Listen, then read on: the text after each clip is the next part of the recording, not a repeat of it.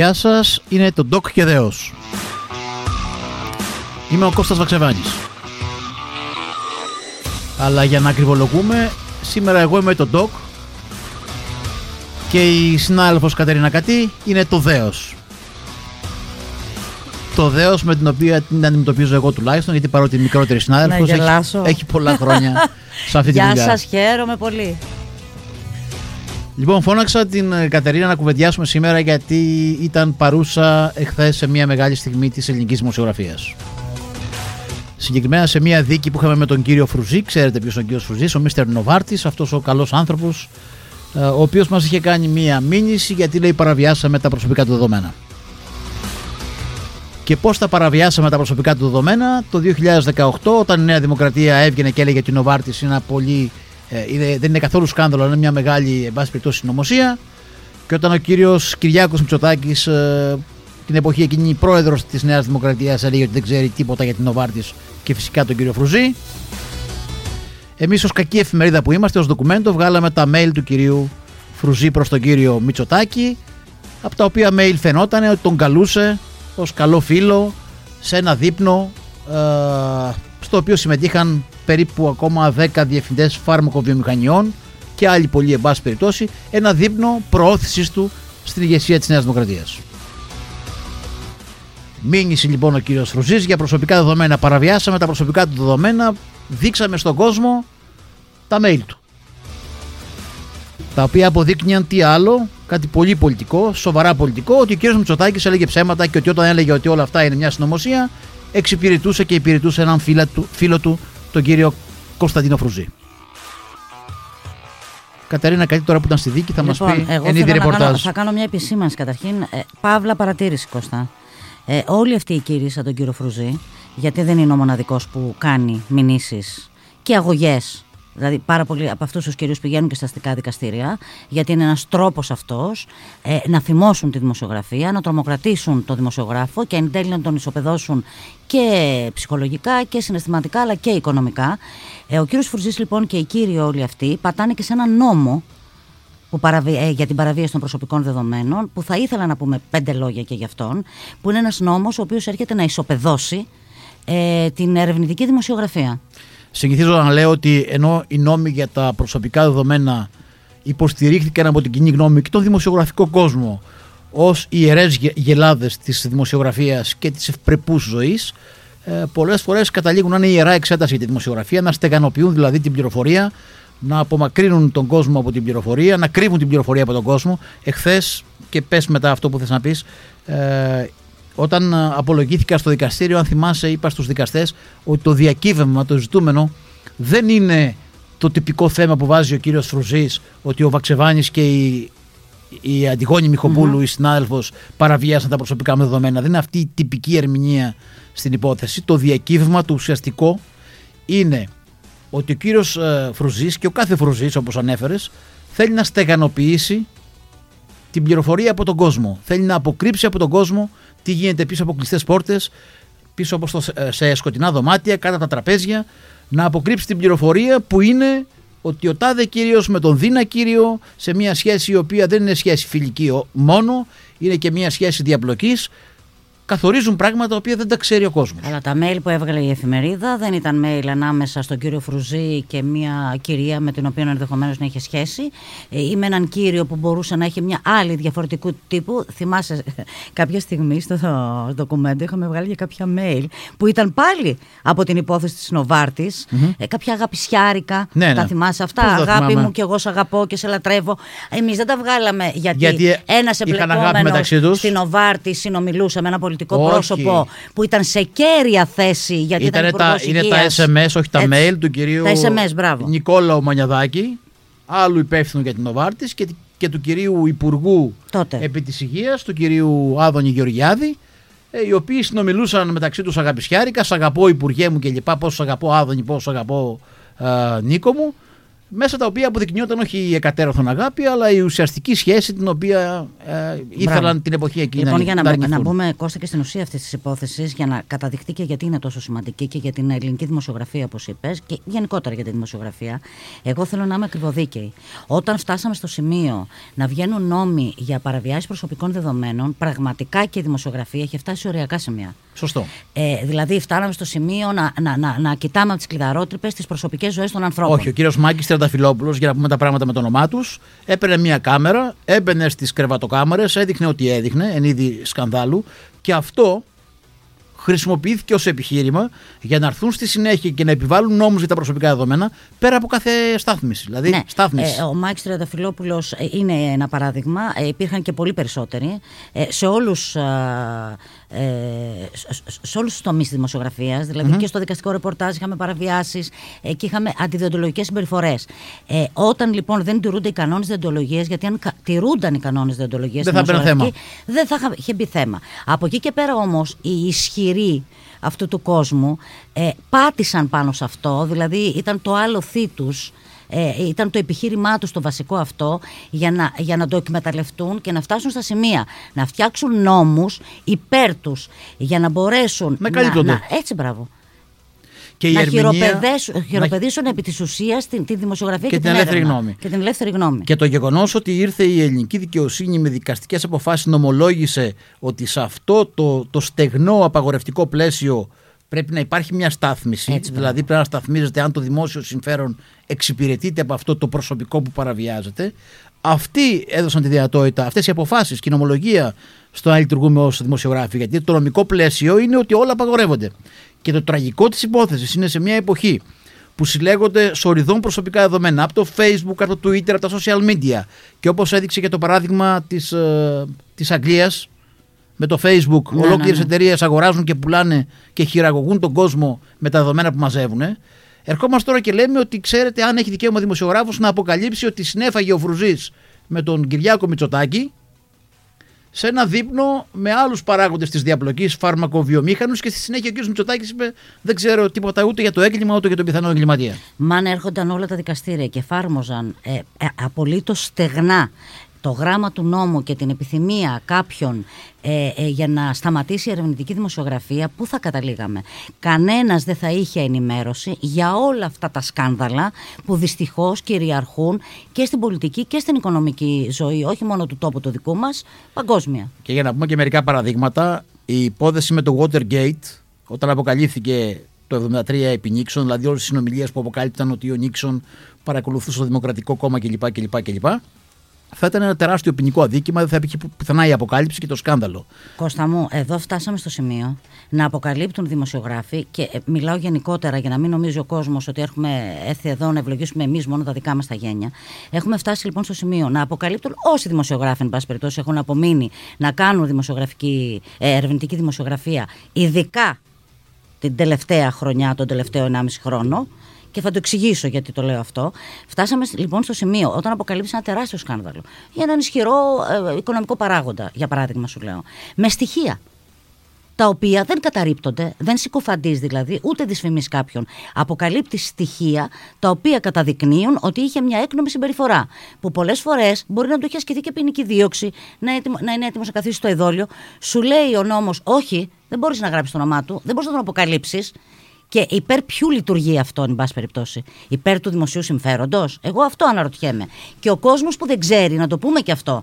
Γιατί πάρα πολλές φορές μας κατηγορούν και εμάς και λέει ο κόσμος, Τι έχεις, ρε παιδιά; Γράφεται για ένα τεράστιο σκάνδαλο και, Και δεν δεν γράφεται γράφεται το ποιος. όνομα του εμπλεκόμενου. Ναι, ναι. Δεν ξέρει ο κόσμος ότι από πίσω υπάρχει ένας νόμος που θα έρθει, θα σου ασκήσει ο άλλος μήνυση, θα σου κάνει και μια αγωγή. Θα έρθει να σου πάρει ακόμα και τον καναπέ από το σπίτι, αν δεν έχεις να, να, τον δω- να πληρώσεις. δώσω ένα παράδειγμα πρόσφατο και Α, πολύ μπράβο. προκλητικό.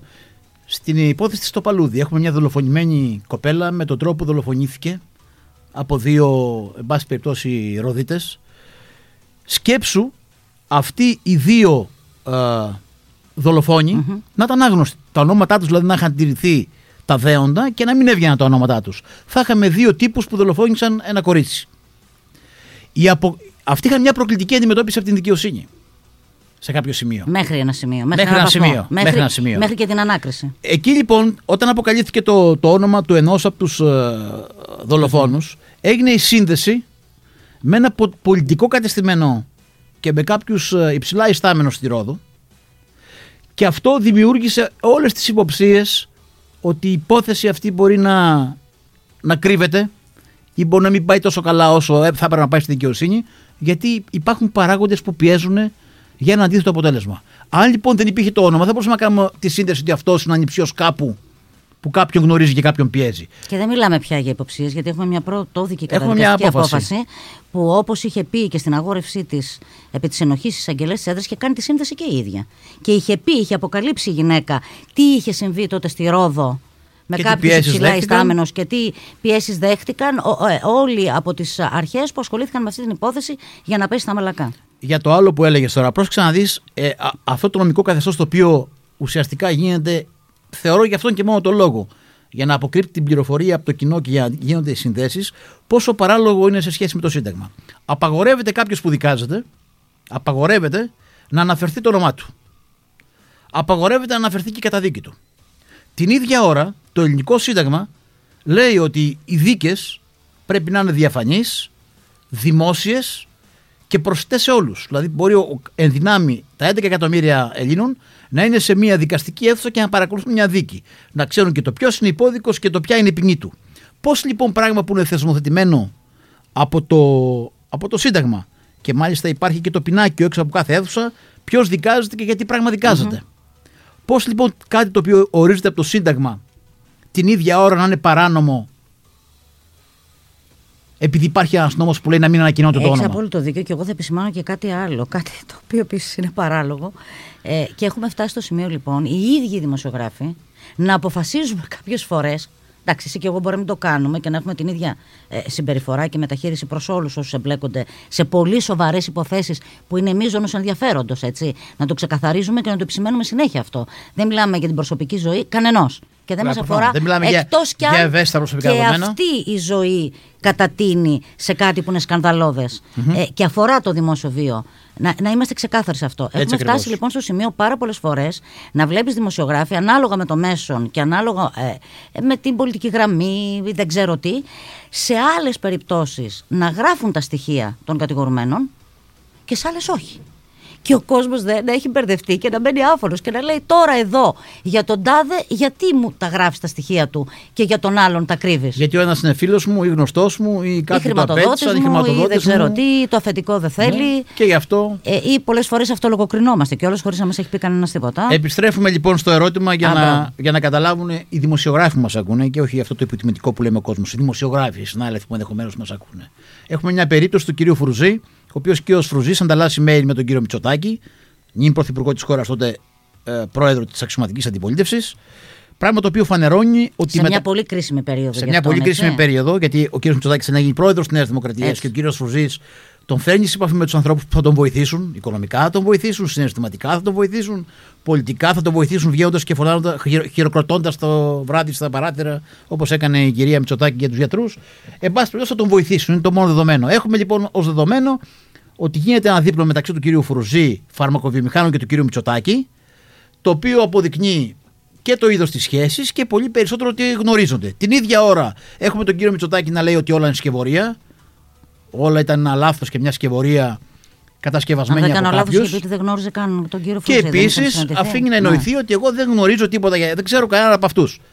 Και έχουμε εμείς τα mail που αποδεικνύουν το δείπνο και έχουμε και τα, τα, ε, τα mail που αποδεικνύονται ότι ο κύριος Φρουζής από το 2008 και μετά στέλνει βιογραφικά στην οικογένεια Μητσοτάκη για να βοηθήσει, όπως έλεγε χαρακτηριστικά στην επιστολή, τον Κυριάκο και την Τώρα. Και μάλιστα στέλνει και ένα πρόσφατο mail στον κύριο Μητσοτάκη και λέει: «Ε, Στο στέλνω Κυριάκο μου να το αξιοποιήσεις όπου δει, το βιογραφικό του. Τόσο καλά γνωρίζονται. Έχουμε λοιπόν ένα νόμο που λέει τα προσωπικά δεδομένα, όπως η αλληλογραφία είναι προσωπικά δεδομένα, δεν δημοσιοποιούνται. Και έχουμε το περιεχόμενο των mail που έχουμε εμείς που αποδεικνύει ότι, ότι λένε ψέματα και μπορεί να υπάρχει και σχέση μεταξύ τους και αν υπάρχει και δικαιοσύνη να το ελέγξει, μπορεί να βρεθεί και, και κάτι άλλο από πίσω. Ο κόσμος που μας διαβάζει, ο κόσμος που ακούει τις ειδήσεις, νομίζω έχει το μυαλό το να βγάλει τα δικά του συμπεράσματα. Ναι, εμείς δεν λέμε ότι είναι κλέφτης, ότι είναι ψεύτης ή το οτιδήποτε. Ψεύτης το λέμε γιατί λέει ότι δεν τον ξέρω το φρουζί και τον ξέρει. Σε κάθε περίπτωση λοιπόν είναι το δίλημα για τον δημοσιογράφο.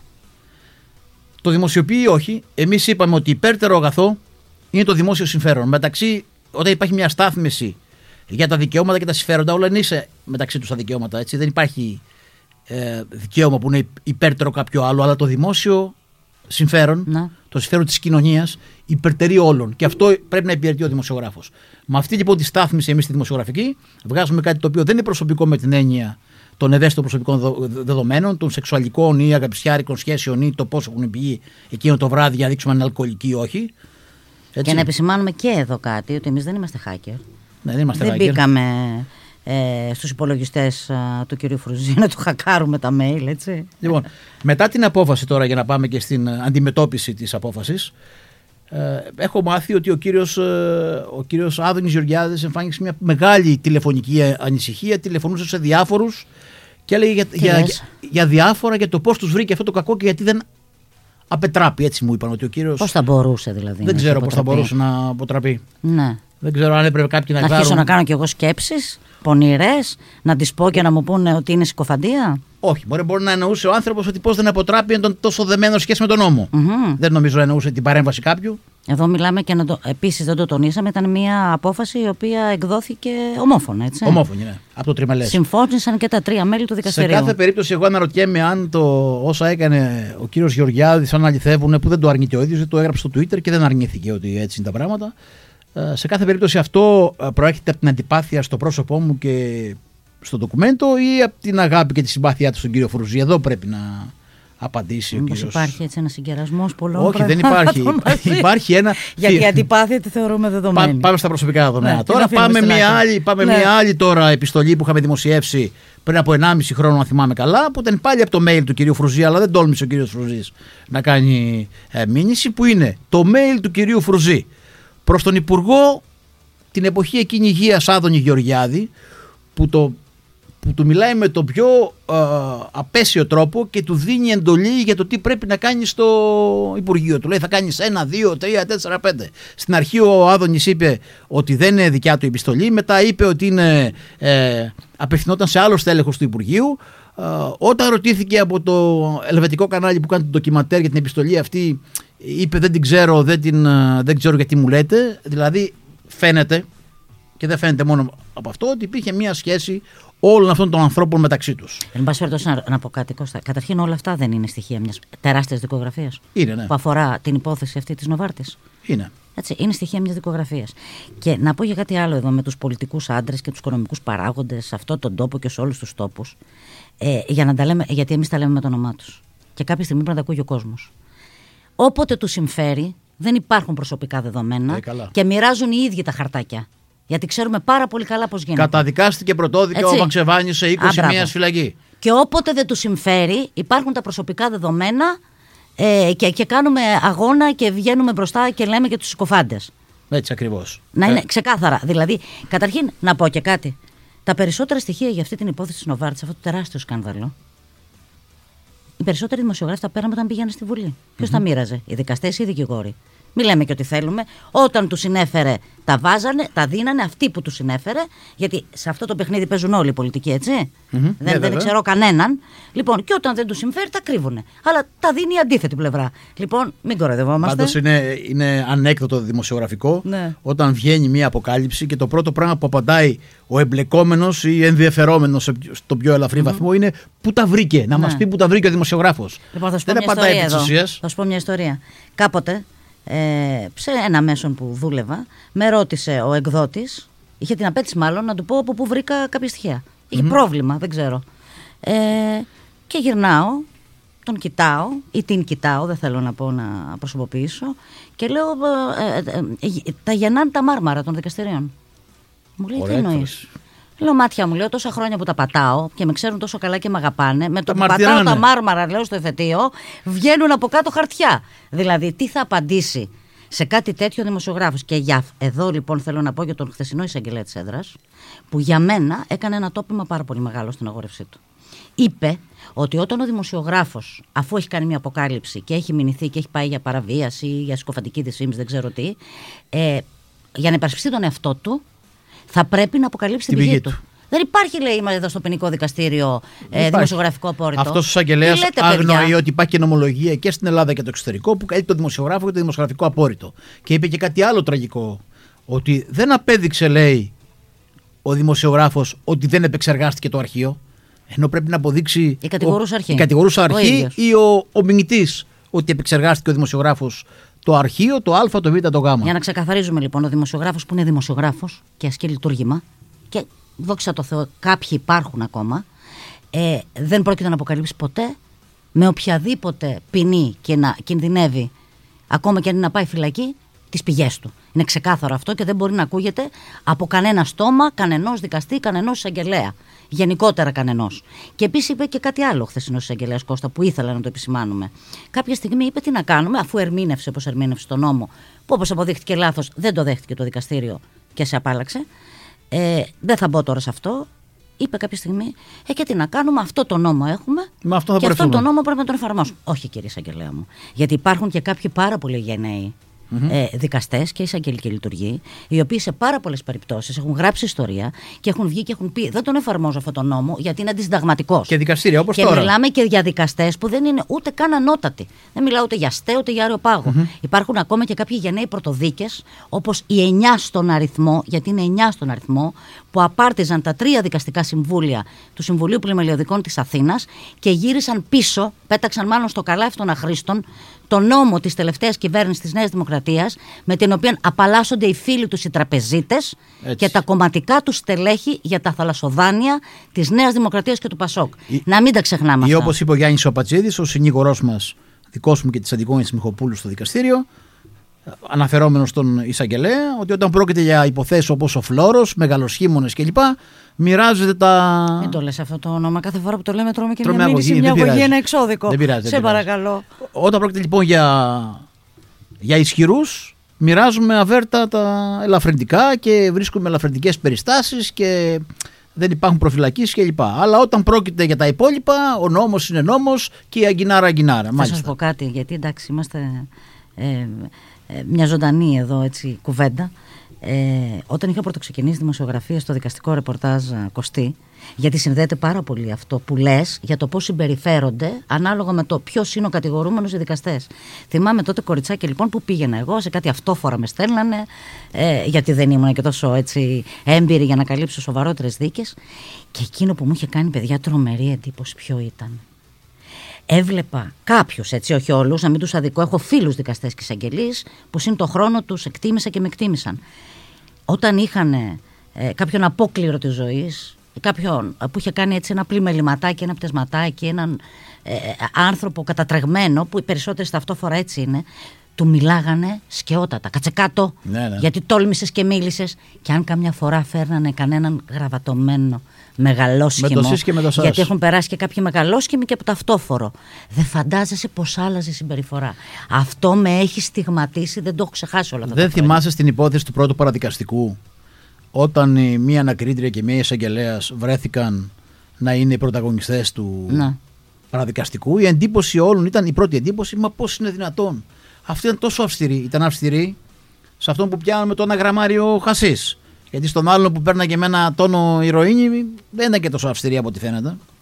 Δυστυχώς υπάρχει ένα κομμάτι στη δικαιοσύνη που λειτουργεί με αυτόν τον τρόπο. Υπάρχει και ένα άλλο κομμάτι όμως ε, που πραγματικά σέβεται αυτό που κάνει και πραγματικά είναι, ε, λειτουργεί της θέμηδας. Έχω πολλά τέτοια παραδείγματα. Ναι. Ας πούμε, Όπως και το χθεσινό, έχουμε το και πρόσφατο. Το χθεσινό και οι δικαστές πολύ περισσότερο το 13, το 12 με τη λίστα Λαγκάρντ, τα δύο δικαστήρια, το πρωτόδικο η κυρία Βολίκα θυμάμαι καλά και μετά το, το τριμελές που με αθώωσαν σε περιπτώσεις που τότε όλα τα μέσα ενημέρωσης και η κυβέρνηση και η εκτός κυβέρνησης με εμφάνιζαν ως ένα κανίβαλο που έριξα τα, τα ονόματα των ανθρώπων από τη λίστα Λαγκάρντ στο, ε, στην αρένα για να τους καταβροχθήσουν, καταξεσχίσουν κλπ. Υπήρχε αυτό το Όταν κλίμα; βέβαια αθωνώσουν, φαντάζομαι ότι πάρα πολλοί συνάδελφοι που πριν ε, είχαν πρόβλημα και διατύπωναν ε, τις αντιρρήσεις τους, μετά όταν αθωνώσουν, νομίζω ότι ήσουν συμπαθή και αγαπητός. Ναι, Και, και, μου, ξανά, όπω κάτι καλή ώρα με τη Χρυσή Αυγή. μου στέλναν τώρα. και κάτι μηνύματα και μου λέγανε χάρηκα πάρα πολύ που αθώθηκες. Και Κώστα σε, μου, σε μερικούς ναι. από αυτούς που ήταν φίλοι πολλά χρόνια,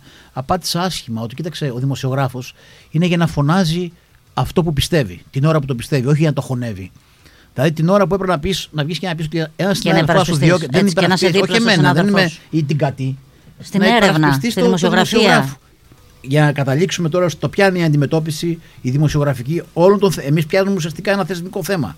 Με τα προσωπικά δεδομένα, με τον νόμο, πώς λειτουργούν τα δικαστήρια. Δεν τα έχει πιάσει ποτέ η ΕΣΥΑ. Να πάει να πει τι λέτε, παιδιά; Μην την ξεκινάς αυτή την Όχι, κουβέντα, θα, σε ξεκινήσει- παρακαλώ. θα υποφέρω. τελειώσουμε την κουβέντα μας σήμερα Φλίγομαι. έτσι. Ναι. Προχθές η ΕΣΥΑ έβγαλε μια ανακοίνωση για τους 25 δημοσιογράφους που διώκονται στη Λευκορωσία. Στη Λευκορωσία. Οκ, Ανακάλυψε έκανε. και καλά έκανε τους Δεν το 25 συζητώ. δημοσιογράφους Ναι. που διώκονται στη Λευκορωσία. Οι εργαζόμενοι στο Documento έχουν πάνω από 120 μηνύσεις και αγωγές. Αθωώνονται σε όλες. Αθωώνονται σε όλες. Μία ανακοίνωση δεν τόλμησε να, βάλει, να βγάλει για το ότι διώκονται και εκφοβίζονται μέλη της. Δημοσιογράφοι χρόνων, δεν μιλάμε τώρα για κάποιον που έκανε μια αστοχία, δημοσιογράφοι έμπειροι χρόνων, μία ανακοίνωση ότι διώκονται, ότι προσπαθούν να, να, να φιμωθούν, γίνεται μια προσπάθεια φίμωσης. Δεν έβγαλε ούτε καν για τον αποκλεισμό του ντοκουμέντου. Γιατί πράγμα μιλάμε τώρα; Είναι λοιπόν όταν υπάρχει μια τέτοια συνδικαλιστική αντιμετώπιση, είναι δυνατόν και οι νόμοι να μην ερμηνεύονται έτσι, με όλα τα στεγανά τους και οι πολιτικοί να μην λειτουργούν έτσι Καλά, όπως ο Άδωνης ούτως ή άλλως Γεωργιάδης. για μας τώρα και για το ντοκουμέντο που λες και για το ντοκουμέντο news και το κουτί της Πανδώρας και τα λοιπά και τη δημοσιογραφία που κάνει το ντοκουμέντο, μην περιμένεις τίποτα. Έτσι. Δεν θέλω να περιμένεις. δεν Είμαστε τα περιμένουμε μαύρα κάτι. πρόβατα, σημεία των καιρών. Υπάρχει μια πολιτική κατεύθυνση και μια στοχοποίηση. Υπάρχει μια στοχοποίηση προσωποποιημένη κυρίως πάνω σε σένα, γιατί εσύ είσαι ε, ε, ε, ο πιο αναγνωρίσιμος και, εν πάση περιπτώσει, εσύ είσαι ο εκδότης. Από εκεί πέρα, βέβαια, ε, ταλαιπωρούνται και πάρα πολλοί άλλοι συνάδελφοι που εργάζονται στο ντοκουμέντο με μηνύσεις και μαγωγές. Δόξα τω Θεώ, καλά τα πάμε στα Καλά δικαστήρια. τα πάμε, ναι. ναι. Αυτοί δεν τα πάνε καλά Και μέχρι κάτι τώρα. έτσι μεγαλοπαράγοντες που μας τρομοκρατούν και ε, που έχουν και τα μέσα και τα λοιπά και μ, λέγανε ότι ήταν συκοφαντικές οι αποκαλύψεις που είχαμε κάνει για αυτούς. Ε, ούτε αυτοί κέρδισαν κάποιες αγωγές που μας Ούτε είχαν ο κάνει. ίδιος ο Πρωθυπουργός και η Δόξα τω σύζυγός Θεώ, του. Δόξα τω Θεώ λοιπόν. Υπάρχουν και δικαστές. Στο Βερολίνο. Βέβαια άκουσε με στο Βερολίνο. Ήθελες, φαντάζομαι, να κλείσουμε αυτό, αλλά θέλω Ναι, να ναι. σου πω ότι επειδή ο δρόμος είναι μακρύς, θα έρθουν και μέρες Κώστα που δεν θα έχουμε αυτή την τύχη. Αλλά να πούμε ότι είμαστε προετοιμασμένοι και γι' αυτό. Καλά, η ζωή φέρνει διάφορα.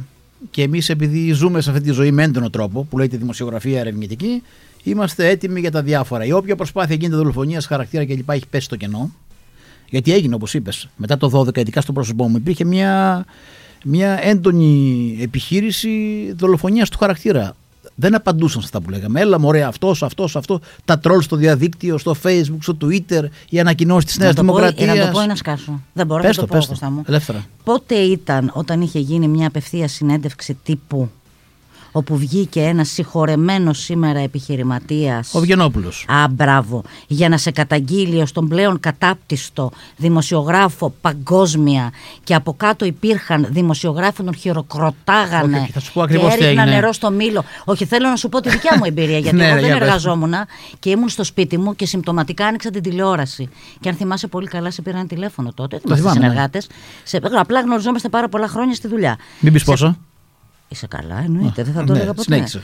Σε πήρα λοιπόν τηλέφωνο και, και γιατί έμενα άφωνη, γιατί, γιατί, γιατί ανατρίχιασα, σύγκορμη. Είχε Και ο σου είπα, κύριος «Κώστα, μαζί Γενόπουλος, σου». ο κύριος Γενόπουλος τον Μάκη Τριανταφυλόπουλο δίπλα του και το ψιθύριζε στα αυτή και βγήκε δημοσιογράφος του Τριανταφυλόπουλου να, πει, να κάνει ερώτηση κάνοντας τον πρόλογο ότι εμείς τον Κώστα Βαξεβάνη δεν τον θεωρούμε πεταξάμι. συνάδελφο. Πεταξάμι. Ότι τον θεωρούμε Ναι, συνάδελφο. πεταξάμι. Είπε το, Ναι. να μην πω την έκφραση τώρα, το, ο νεοσός της δημοσιογραφίας για έναν άνθρωπο που έχει 30 χρόνια. Καλά, δεν ήταν πο- μόνος αυτός, Όχι, δεν μοναδικός, είναι μόνος. ήταν ναι. πολλοί από κάτω. Χειροκροτούσαν τον Ναι. Βγενόπουλο. Δο- Έδωσα τότε μια μάχη μόνος με το μάνα του Χοντό και τον Βγενόπουλο. 33 μηνύσεις, αθώθηκα πανηγυρικά. Ε, έχει πεθάνει τώρα ο άνθρωπος. Και αν μιλήσεις τώρα για τον Βγενόπουλο, αυτοί που τότε το χειροκροτούσαν, λέει, έλα μωρέ ο Βγενόπουλο, αφού τα ξέρατε. Τι ξέρατε, παιδιά.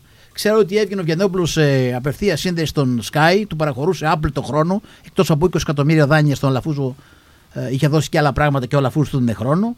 Ήταν από κάτω όλοι και χειροκροτούσαν, όλοι χειροκροτούσαν. Κατηγορούσαν κυβερνήσεις, κατηγορούσαν δημοσιογράφους, ψεύτη, ό,τι μπορεί να φανταστείς, εκβιαστή. Τα χίλια μεριά όσα δημιούργησαν μια εικόνα. Και το κακό είναι ή το καλό ότι κατέρευσε τώρα αυτή, ότι έχει τελειώσει αυτή η ιστορία, αλλά ενδεχομένως αυτοί που ε, το έκαναν αυτό με τον Βικινόπουλο, όχι ενδεχομένως, σίγουρα συνεχίζουν να το κάνουν και σήμερα. Είναι όπως οι όψιμοι αντιφασίστες τώρα με αφορμή του Μπράβο, έτσι ακριβώς. Λοιπόν, εγώ λοιπόν θέλω να πω κλείνοντας ότι καλός και έντιμος δημοσιογράφος δεν είναι μόνο αυτός που δεν βάζει το δαχτυλάκι στο μέλι. Καλός και έντιμος δημοσιογράφος είναι αυτός που τιμάει το λειτουργήμα και εξακολουθεί να το βλέπει σαν λειτουργήμα και δεν φοβάται να περάσει να βάλει την παλάμη στην πρίζα, που είναι η μεγάλη αποκάλυψη. Και εγώ θα κλείσω λέγοντας ότι ο δημοσιογράφος είναι αυτός που αποκαλύπτει όσα οι άλλοι επιχειρούν κάθε μέρα να κρύψουν. Αυτά από μένα και την Κατερίνα Κατή. Γεια σας.